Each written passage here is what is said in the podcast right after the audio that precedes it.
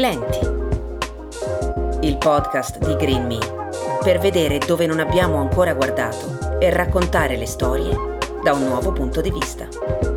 A volte bisogna rallentare per mettere a fuoco la realtà. Il rinnovamento comincia da un cambio di passo e di prospettiva. Non perdere i prossimi episodi. Clicca il tasto Segui e soprattutto attiva la campanellina.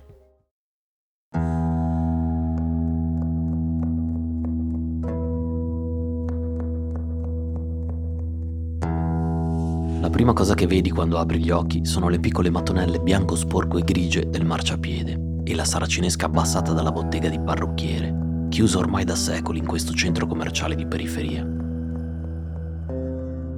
Sei intorpidita, come quasi sempre ormai, rannicchiata in terra contro la saracinesca su una coperta di un colore che non è possibile neanche definire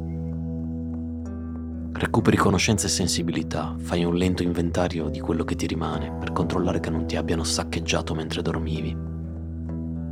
Tanto si fa presto. Hai solo due buste di quelle della spesa, ricolme di roba che per il resto del mondo non vale niente. Ma non si può mai dire. E poi hai due braccia, una testa, due gambe e un dolore sordo al basso ventre. Ancora.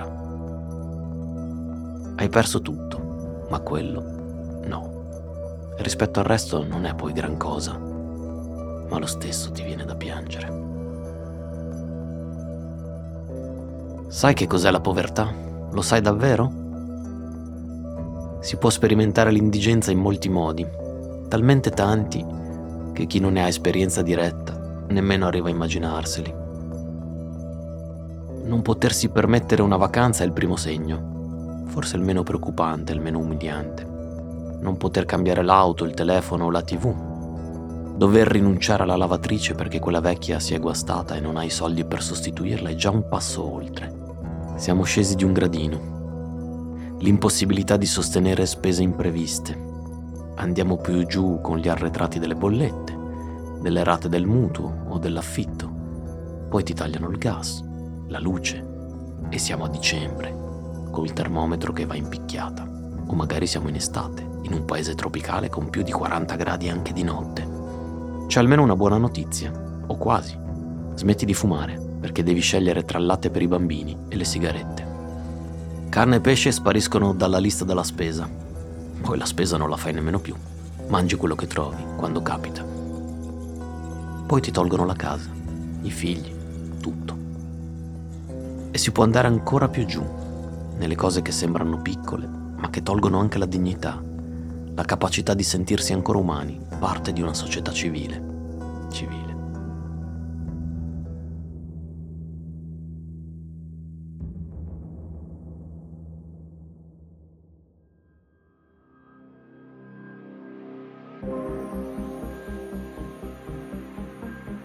Ti alzi piano e raccogli le tue cose Vino nel cartone non è rimasto neanche un goccio, dunque niente colazione.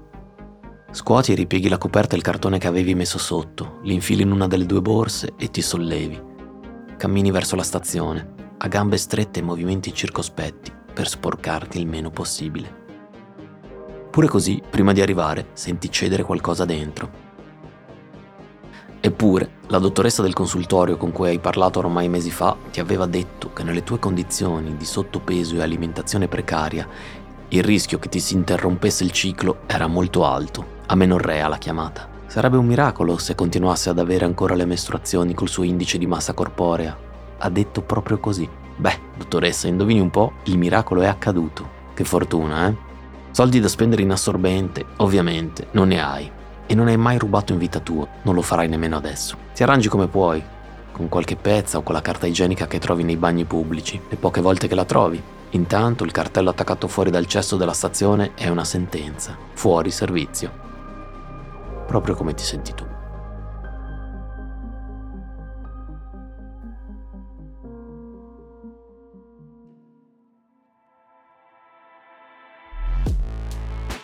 Nel 2019 Raffaella De Bona Gonsalvis, una giovane designer brasiliana, ha partecipato a un corso incentrato sulla ricerca di soluzioni concrete che contribuissero a raggiungere uno dei 17 obiettivi dello sviluppo sostenibile delle Nazioni Unite.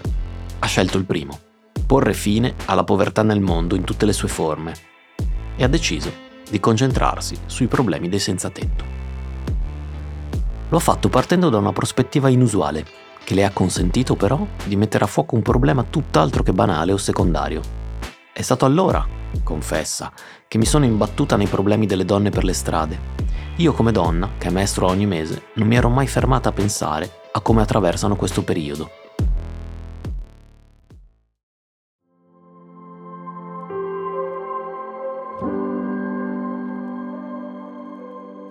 Provare a usare il bagno di un bar, nemmeno parlarne, non ti farebbero manco entrare.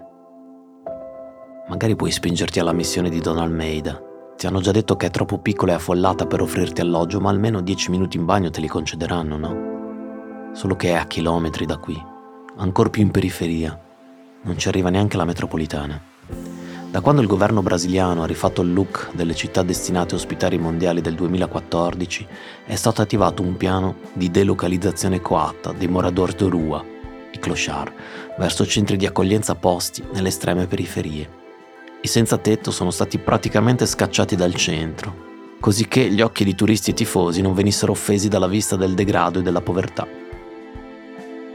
Il decoro, innanzitutto, la dignità, solo quella dei ricchi però. E adesso tu, per utilizzare dei servizi igienici, devi camminare per ore, sotto il sole, a gambe strette, e sei così stanca. Proprio pensando a situazioni come questa, la giovane designer Gonsalves ha progettato dei tamponi biodegradabili in fibra di banana.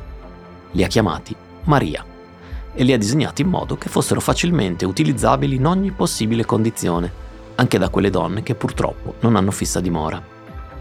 Questi tamponi ecologici sono stati realizzati in forma di rotolo come carta igienica, facili da usare e da conservare anche in situazioni precarie si deve solo srotolare un segmento, separarlo e arrotolarlo adattandone la dimensione alle esigenze del proprio ciclo. Una soluzione igienica, funzionale e in sintonia col pianeta e con i bisogni anche di quelle donne, di cui ci si dimentica sempre. Quando arrivi da Donna Almeida non ti senti più le gambe, non senti più niente, solo malessere diffuso e un senso profondo di sconfitta è per questo che il sorriso della volontaria che ti porge quel rotolo è come una sorsata d'acqua fresca dopo una lunga sete. Che roba è? le chiedi. Un tampone, una specie di assorbente di nuovo tipo, è facile, ti risponde. Puoi usarlo in ogni situazione e funziona. Ti dice che la donna che lo ha inventato lo ha chiamato Maria. Sorridi. Anche tu, una volta, ti chiamavi così. Quando si parla di povertà mestruale, non ci si riferisce solo alla difficoltà di accedere ai dispositivi sanitari come assorbenti, tamponi, coppette, ma tutto l'insieme. Acqua potabile, sapone e tutti gli altri supporti necessari alla cura della propria salute. Questa realtà purtroppo colpisce molte donne in tutto il mondo, costrette a scegliere tra il cibo e un prodotto per l'igiene intima. Di recente in alcune parti del mondo, come in Scozia, nelle università della Francia, nelle scuole della Nuova Zelanda, dello Sri Lanka e del Michoacán in Messico, si è presa l'iniziativa di distribuire gratuitamente assorbenti e tamponi alle donne. È un passo avanti su una strada ancora lunga. Considerato l'impatto che questi dispositivi usa e getta hanno sull'ambiente, l'invenzione di Gonsalves, che lei auspica possa essere adottata e distribuita dal governo brasiliano e non solo, rappresenta un'alternativa sostenibile per tutte le donne in stato di indigenza e comunque per tutte quelle che si trovano a loro agio con questo tipo di dispositivo. Essere donna non è un lusso. L'accesso all'igiene mestruale non è un privilegio, è un diritto.